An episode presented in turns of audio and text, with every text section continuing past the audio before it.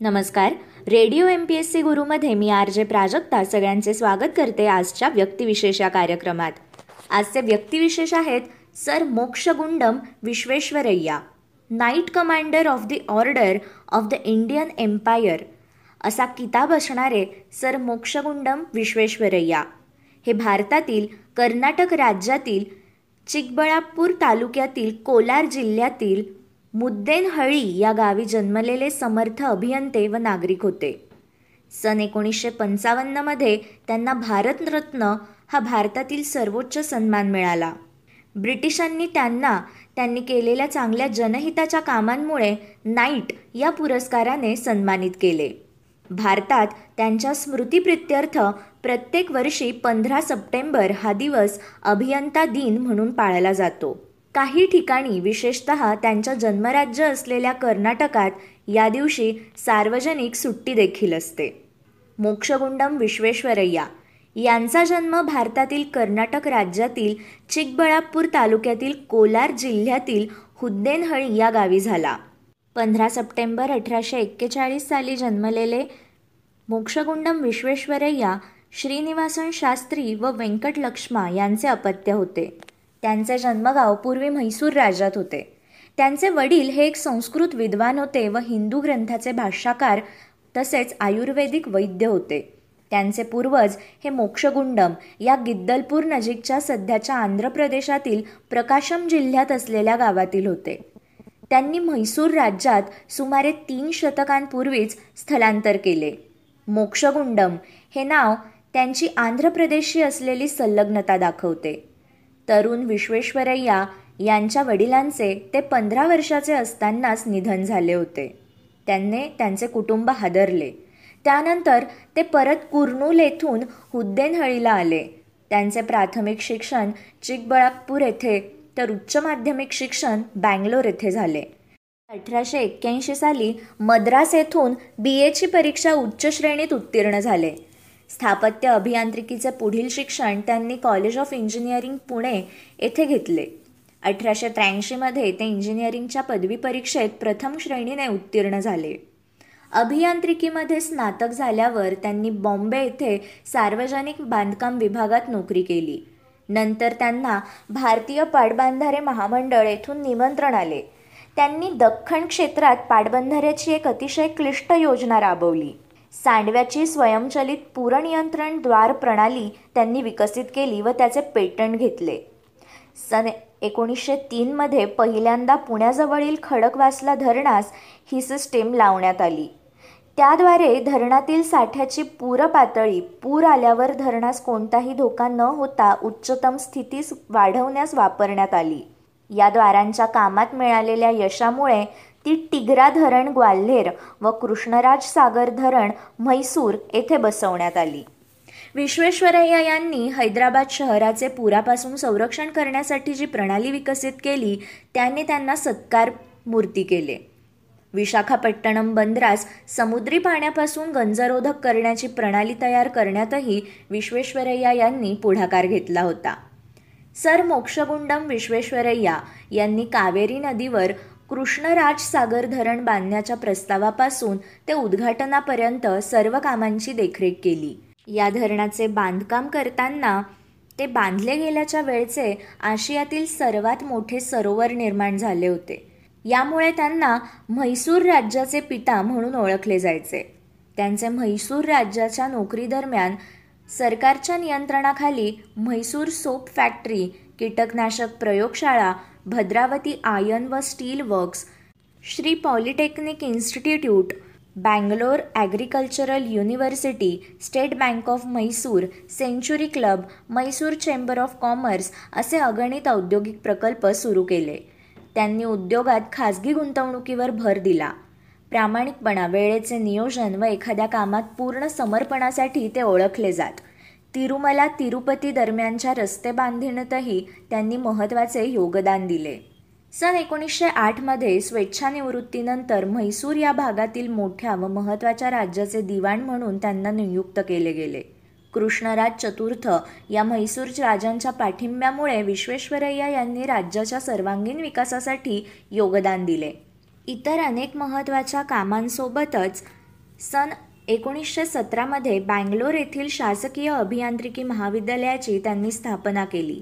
ही भारतातील पहिली अभियांत्रिकी संस्था होती. ती अद्यापही कर्नाटकातील एक प्रतिष्ठित संस्थांमध्ये गणली जाते. ते म्हैसूर येथे असताना त्यांनी जनतेसाठी केलेल्या कामांमुळे knight commander of the order of the Indian empire या सन्मानाने त्यांना गौरवण्यात आले. भारताला स्वातंत्र्य मिळाल्यावर एकोणीसशे पंचावन्नमध्ये त्यांना भारतरत्न या देशाच्या सर्वोच्च पुरस्काराने गौरवले गेले.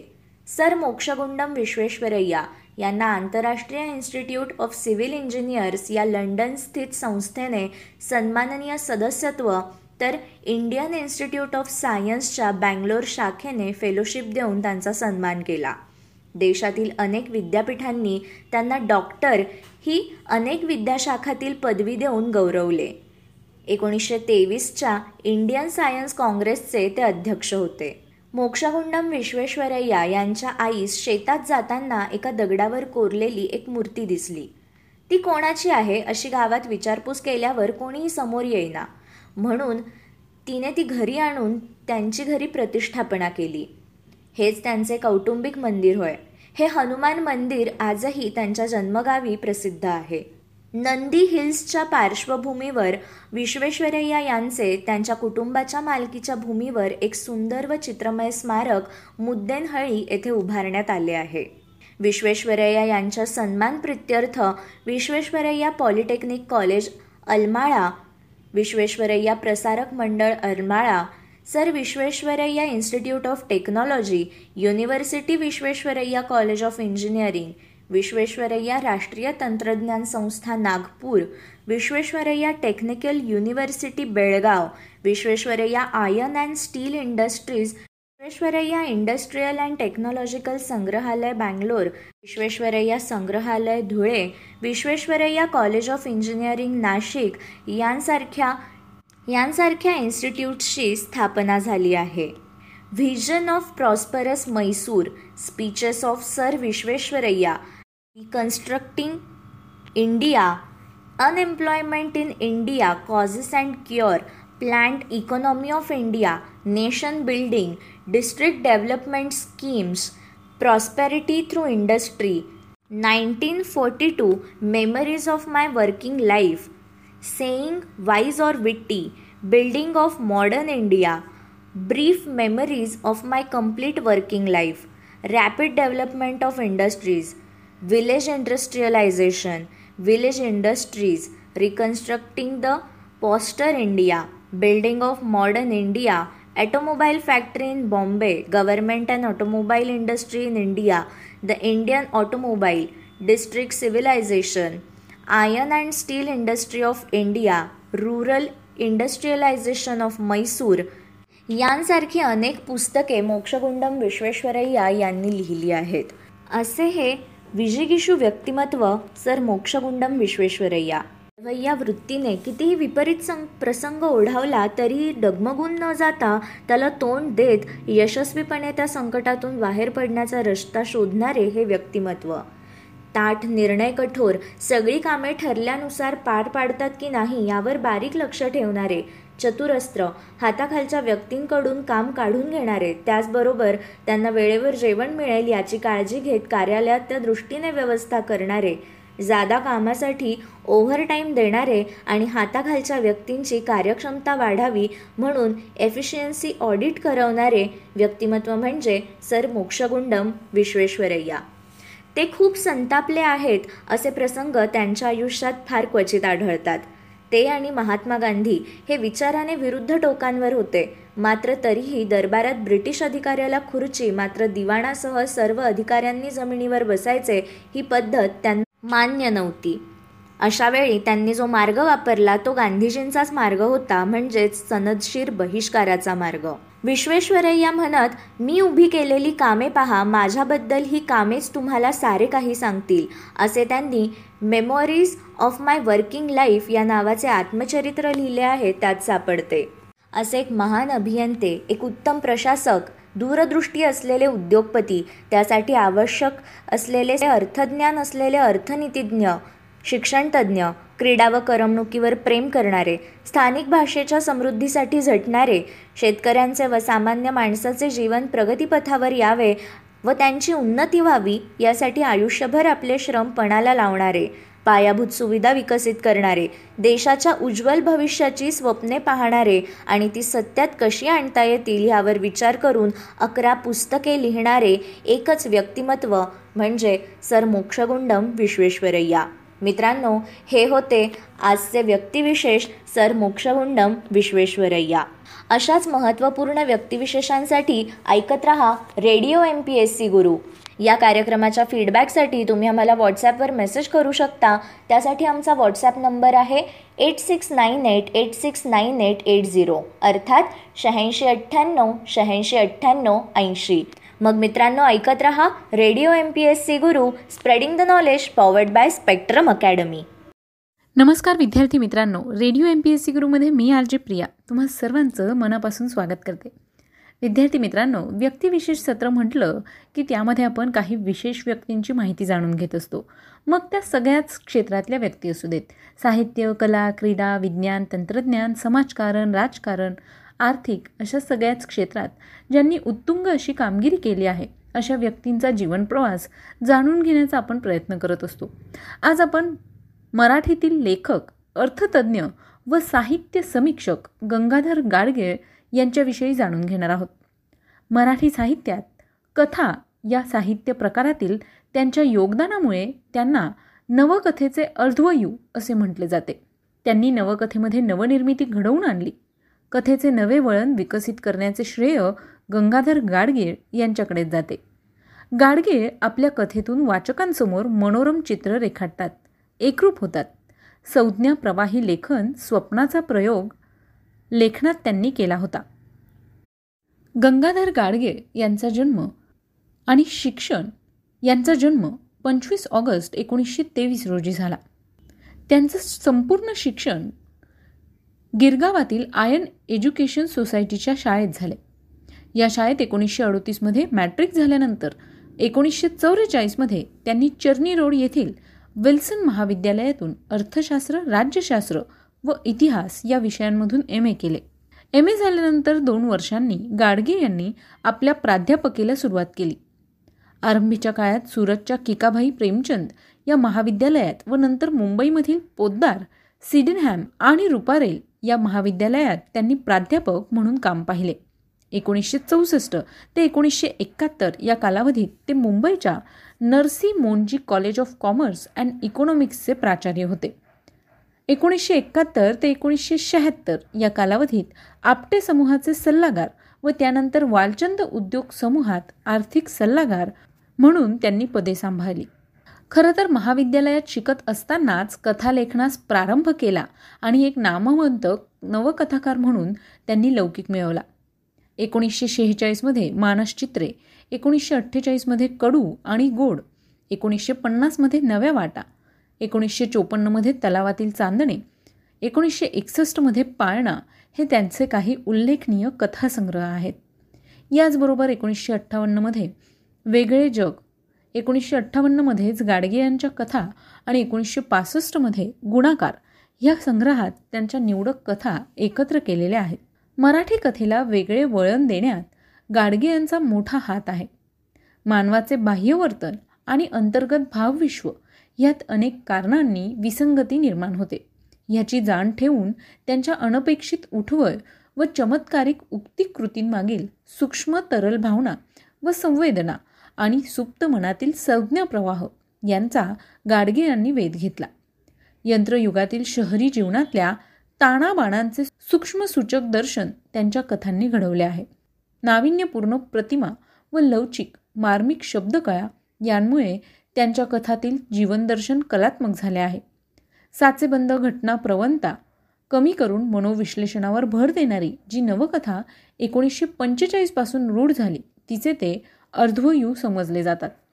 गाडगे यांच्या कथाविश्वातील व्यक्ती ही मध्यमवर्गीयच असल्याने त्यांच्या अनुभवांकडे सखोलतेने पाहण्याच्या वृत्तीमुळे त्यातील जीवनदर्शन अस्सल वाटते. एकोणीसशे पंचावन्नमध्ये त्यांनी लिहिलेली ही पहिली कादंबरी लोकमान्य टिळकांच्या जीवनावरील दुर्दम्य ही त्यांची दुसरी कादंबरी म्हणजे लैंगिक मनोवृत्तीचा वास्तव संघर्ष चित्रित करणारी लिलीचे फूल ही त्यांची पहिली कादंबरी होती.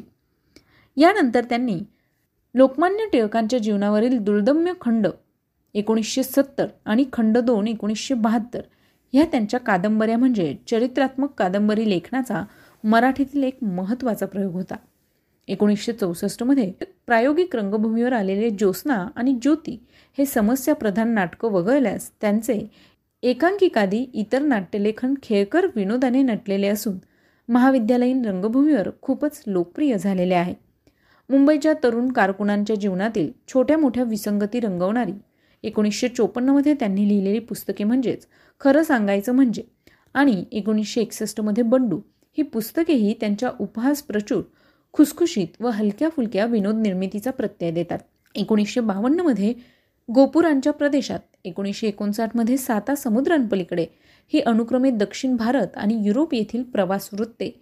त्यातील संस्कार चित्रांच्या लालित्यपूर्ण लेख रेखाटनांमुळे लक्षणीय ठरली आहेत. ललित साहित्याच्या सिद्धांतांची आणि नवसाहित्याच्या स्वरूपाची चर्चा करणारे खडक आणि पाणी व विविध साहित्य प्रकारातील अभिजात मराठी ग्रंथांचे रहस्य उद्घाटन करणारे साहित्याचे मानदंड ही त्यांची पुस्तके साहित्य समीक्षेच्या क्षेत्रात मान्यता पावली आहेत.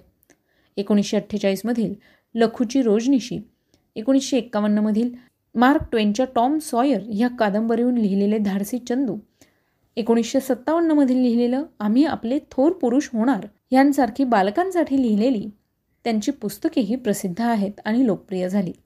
मुंबई आणि मुंबईकर ह्याचा त्यांच्या पुस्तकात मुंबईतील लोकजीवनाची जडणघडण कशी झाली याचा इतिहास अगदी वैधक शैलीत मांडलेला आहे. आर्थिक प्रश्न व अर्थरचना नियोजन आणि समृद्धी ही त्यांची काही अर्थशास्त्र विषयक पुस्तकं देखील आहेत. त्यांच्या या वेगळेपणामुळेच त्यांना नवकथेचे अर्धवयू असं म्हटलं जातं. त्यांनी अनेक पदे भूषवली आहेत. एकोणीसशे पंचावन्नमध्ये पंढरपूर येथे झालेल्या साहित्य संमेलनात कथा शाखेचे अध्यक्षपद त्यांनी भूषवले. पुढे एकोणीसशे सत्तावन्नमध्ये रॉक फेलर फाउंडेशनची एक वर्षाची अभ्यासवृत्ती घेऊन ते हॉवर्ड आणि स्टॅनफोर्ड विद्यापीठात गेले. मध्य प्रदेशमधील रायपूर येथे एकोणीसशे एक्क्याऐंशीमध्ये भरलेल्या अखिल भारतीय मराठी साहित्य संमेलनाचे ते अध्यक्ष होते. एक ऑक्टोबर एकोणीसशे त्र्याऐंशी रोजी मुंबईत झालेल्या मराठी विनोद साहित्य संमेलनाचे उद्घाटन गाडगे यांच्या हस्ते झाले होते. मुंबई मराठी साहित्य संघ व मराठी साहित्य महामंडळ या संस्थांचे अध्यक्ष तसेच साहित्य अकादमीच्या कार्यकारी मंडळावर सदस्य म्हणून त्यांनी काम पाहिले. मुंबईतील ग्राहक पंचायतीत सुमारे पस्तीस वर्ष त्यांचा सक्रिय सहभाग होता. याच ग्राहक पंचायतीचे ते पंचवीस वर्ष अध्यक्ष देखील होते. एका बाजूला उद्योजक संस्थांचे सल्लागार तर दुसऱ्या बाजूला ग्राहक पंचायतीचे कार्यकर्ते. या कामांचा त्यांनी उत्तम समन्वय साधला होता. अमृत आठवण उद्ध्वस्त विश्व ऊन आणि पाऊस ओले ऊन कडू आणि गोड कबुतरे काजवा खरं सांगायचं म्हणजे खाली उतरलेलं आकाश गाडगे यांच्या कथा गुणाकार जागृत देशाच्या ज्वलंत नवलकथा तलावातले चांदणे नव्या वाटा पाळणा बंडू बंडू जगू आणि खतरनाक अब्दुल्ला भिरभिरे वर्षा संसार सोनेरी कवडसे किडलेली माणसे माणूस परी आणि कासव उद्ध्वस्त विश्व भागलेला चांदोबा husbands and pumpkins and other stories हे त्यांचे काही गाजलेले कथासंग्रह आहेत. याचबरोबर त्यांनी गंधर्वयुग दुर्दम्य प्रारंभ मन्वंतर लिलीचे फूल आणि सिंहाच्या राज्यात या कादंबऱ्या देखील लिहिल्या आहेत. गोपुरांच्या प्रदेशात चीन एक अपूर्व अनुभव. नायगाराचं नादब्रह्म रॉकी अमेरिकेचा हिमालय साता समुद्रापलीकडे हिममय अलास्का ही त्यांची प्रवासवर्णनं महत्त्वाची ठरतात. तर त्यांनी लिहिलेली काही नाटके म्हणजे आम्ही आपले थोर पुरुष होणार हे बालनाट्य ज्योत्स्ना आणि ज्योती बंडूकथा आणि फिरक्या मुले चोर पकडतात रहस्य आणि तरुणी वेड्यांचं चौकोन ही त्यांची काही गाजलेली नाटके होती. गंगाधर गाडगे यांनी मराठी साहित्यात अगदी मोलाची कामगिरी केलेली आहे. त्यांना एकोणीसशे एक्क्याऐंशी साली रायपूरला मराठी साहित्य संमेलनात संमेलनाचे अध्यक्ष करून गौरवलं गेलं होतं. तर याचबरोबर त्यांना एकोणीसशे शहाण्णव साली साहित्य अकादमीचा पुरस्कार एका मुंगीचे महाभारत या पुस्तकासाठी मिळाला होता. याचबरोबर त्यांना जनस्थान पुरस्काराने देखील गौरवण्यात आलं होतं. विद्यार्थी मित्रांनो अशा या मराठीतील महान आणि थोर साहित्यिक यांचं पंधरा सप्टेंबर दोन हजार आठ रोजी निधन झालं. आज त्यांचा स्मृतिदिन आहे. त्याच निमित्ताने आज आपण त्यांच्याविषयी माहिती जाणून घेतली. त्यांचं साहित्य कोणतं होतं ते सुद्धा जाणून घेतलं. तेव्हा मित्रांनो ही माहिती तुम्हाला कशी वाटली? याविषयीचे तुमचे फीडबॅक मात्र आम्हाला नक्की पाठवा. त्यासाठीच आमचा व्हॉट्सअप क्रमांक आहे शहाऐंशी अठ्ठ्याण्णव शहाऐंशी अठ्ठ्याण्णव ऐंशी म्हणजेच eight six nine eight eight six nine eight eight zero चला तर मग विद्यार्थी मित्रांनो आता वेळ आली आहे रजा घेण्याची. मी आर जे प्रिया तुम्हा सगळ्यांची रजा घेते. पुन्हा भेटूया उद्याच्या व्यक्तिविशेष या सत्रात एका नवीन व्यक्तीची जीवनगाथा ऐकण्यासाठी. तोपर्यंत सुरक्षित राहा काळजी घ्या आणि अर्थातच ऐकत राहा आमचा चालता फिरता इंटरनेट रेडिओ म्हणजेच radio M P S C Guru. Stay युन to radio M P S C Guru spreading the knowledge powered by spectrum academy नमस्कार विद्यार्थी मित्रांनो. Radio M P S C गुरुमध्ये मी आर जे प्रिया. तुम्हा सर्वांचं मनापासून स्वागत करते. विद्यार्थी मित्रांनो व्यक्तिविशेष हे सत्र आपण नेहमीच ऐकत असतो. यामध्ये विविध क्षेत्रात कार्यरत असणाऱ्या आणि उल्लेखनीय कामगिरी करणाऱ्या व्यक्तींविषयी आपण जाणून घेत असतो. त्यांचा जीवनप्रवास कसा होता? त्यांनी केलेलं महत्त्वाचं काम कोणतं? याविषयी सविस्तरपणे जाणून घेत असतो. आज आपण मराठी साहित्यातील एक महत्त्वाचे साहित्यिक म्हणून ओळखले जाणारे दया पवार यांच्याविषयी जाणून घेणार आहोत. मराठी दलित साहित्यातील अग्रणी साहित्यिक म्हणून ते ओळखले जातात. दया पवार यांचं खरं नाव दगडू मारुती पवार. त्यांचा जन्म अहमदनगर जिल्ह्यातील धामणगाव नावाच्या खेड्यात झाला. संगमनेरच्या बोर्डिंगमध्ये राहून त्यांनी त्यांचं शिक्षण पूर्ण केलं. विद्यार्थी मित्रांनो दया पवार हे मॅट्रिकमध्ये असताना नापास झाले होते. इंग्लिशमध्ये त्यांना पास होण्यासाठी फक्त सात मार्क कमी पडले. यावेळेला बोर्डिंग अधिकाऱ्यांनी दगडूला अपवाद म्हणून बोर्डिंगमध्ये राहण्याची परवानगी दिली खरी परंतु मुलांच्या चिडवण्याचा त्रास होई म्हणून दया पवार बोर्डिंग जवळच्या एका कोंबडीच्या खुराड्यात बसून अभ्यास करायचे आणि तेव्हा त्यांना इंग्रजीमध्ये त्रेसष्ट मार्क मिळाले. मित्रांनो मॅट्रिक नापास झालेल्या दया पवार यांना पद्मश्री पुरस्कार मिळाला आहे बरं का? मित्रांनो एकोणीसशे अठ्ठ्याहत्तर साली त्यांचं बलूत हे आत्मकथन प्रसिद्ध झालं. त्याचबरोबर एकोणीसशे चौऱ्याहत्तरमध्ये कोंडवाडा पाणी कुठवर आलं गबाई आणि धम्मपद हे कविता संग्रह याचबरोबर विटाळ हा कथासंग्रह आणि चावडी व पासंग हे वृत्तपत्रीय लेखसंग्रह इत्यादी लेखन देखील प्रसिद्ध आहे. मित्रांनो बलुत हे मराठी भाषेतील पहिले प्रकाशित दलित आत्मकथन होय.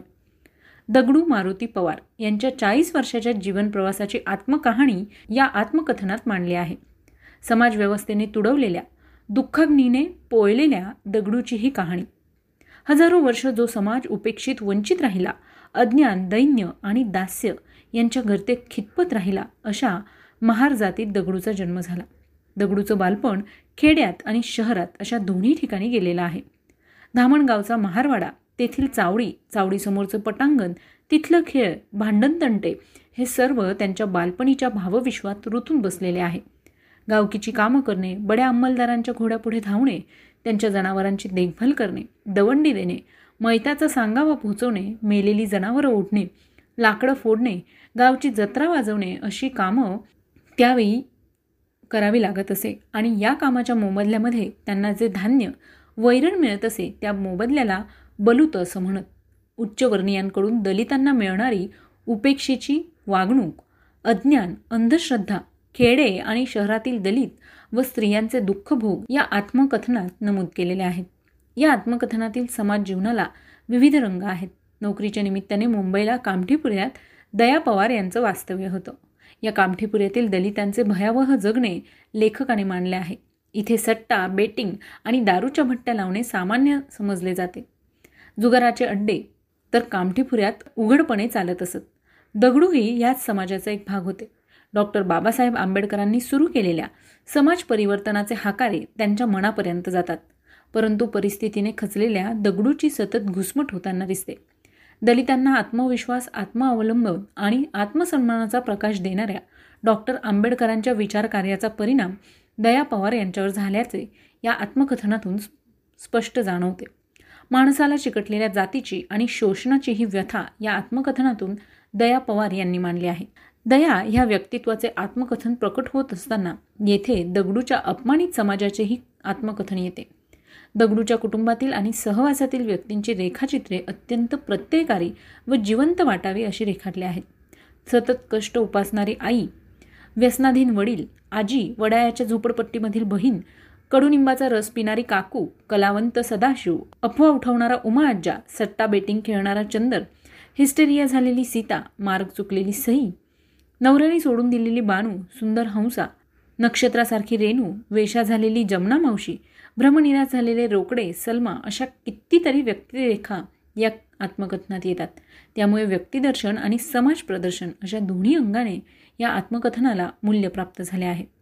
बलुत हे वास्तव जीवनाचं कलात्मपूर्वक प्रत्यय आणून देणारं आत्मकथन असून त्यामुळे मराठी वाङ्मयात एक नवी मोलाची भर पडली. मित्रांशी हितगुज करावे अशा पद्धतीने या आत्मकथनाची लेखन रचना आणि निवेदन शैली आहे. त्यासाठी दया पवार यांनी साधी सोपी ओघवती व अनलंकृत भाषा वापरली आहे. कधीकधी ही भाषा काव्यात्मक वळण देखील घेते. मित्रांनो हे सगळं सांगण्यामागचं कारण इतकंच की दलित साहित्य कृती म्हणून बलूत श्रेष्ठ आहेच पण एक ललित साहित्य कृती म्हणून हे आत्मकथन सरस ठरतं. या आत्मकथनाने मराठी दलित साहित्याची पाऊलवाट निर्माण केली असं म्हटलं जाईल. दया पवार यांना त्यांच्या साहित्य सेवेबद्दल पद्मश्री पुरस्काराने सन्मानित केलं असून या आत्मकथनाला महाराष्ट्र सरकारचा उत्कृष्ट वाङ्मयासाठीचा पुरस्कार देखील लाभला आहे. आणि महत्त्वाची गोष्ट म्हणजे या आत्मकथनाची अनेक भारतीय भाषांमध्ये आणि इंग्रजी फ्रेंच आणि जर्मन भाषेत देखील भाषांतरं झाली आहेत. याचबरोबर अछूत हा बलुत या पुस्तकाचा हिंदी अनुवाद आहे. कोंडवाडा हा कविता संग्रह चावडी जागल्या धम्मपद पाणी कुठवर आलं गबाई पासंग. याचबरोबर बलुत या आत्मकथनाचा बलुतचा जेरी पिंटो यांनी इंग्रजी अनुवाद देखील केला आहे. वीस रुपये विटाळ. हे त्यांचं आणखी काही मराठीतील महत्त्वाचं साहित्य लेखन आहे. विद्यार्थी मित्रांनो आज दया पवार यांचा जन्मदिन. त्याच निमित्ताने आज आपण त्यांच्याविषयी माहिती जाणून घेतली. तेव्हा विद्यार्थी मित्रांनो ही माहिती नक्कीच तुम्हाला उपयुक्त अशीच आहे. याविषयीचे फीडबॅक मात्र आम्हाला नक्की पाठवा. त्यासाठीचा आमचा व्हॉट्सअप क्रमांक आहे शहाऐंशी अठ्ठ्याण्णव शहाऐंशी अठ्ठ्याण्णव ऐंशी. म्हणजेच eight six nine eight eight six nine eight eight zero विद्यार्थी मित्रांनो तुम्ही आमचं व्यक्तिविशेष हे सत्र आमच्या स्पॉटीफाय म्युझिक ॲप अँकर एफ एम गुगल पॉडकास्ट किंवा रेडिओ पब्लिकवर सुद्धा ऐकू शकता. आणि हो खास तुमच्यासाठी म्हणून आम्ही आमचे फेसबुक आणि इंस्टाग्रामचे पेजेस सुरू केले आहेत. त्यांचं नाव आहे स्पेक्ट्रम अकॅडमी आणि radio M P S C group यावर तुम्हाला सतत स्पर्धा परीक्षांचे अपडेट्स आणि महत्त्वाची माहितीसुद्धा शेअर करण्यात येते. तेव्हा हे पेजेस लाईक फॉलो आणि शेअर करायला विसरू नका. चला तर मग विद्यार्थी मित्रांनो आता वेळ आली आहे रजा घेण्याची. मी आरजी प्रिया तुम्हा सगळ्यांची रजा घेते. पुन्हा भेटूया उद्याच्या व्यक्तिविशेष या सत्रात एका नवीन व्यक्तीची जीवनगाथा ऐकण्यासाठी. तोपर्यंत काळजी घ्या सुरक्षित राहा. आणि अर्थातच ऐकत राहा तुमचा लाडका रेडिओ म्हणजेच radio M P S C Guru stay tuned to radio M P S C Guru spreading the knowledge powered by spectrum academy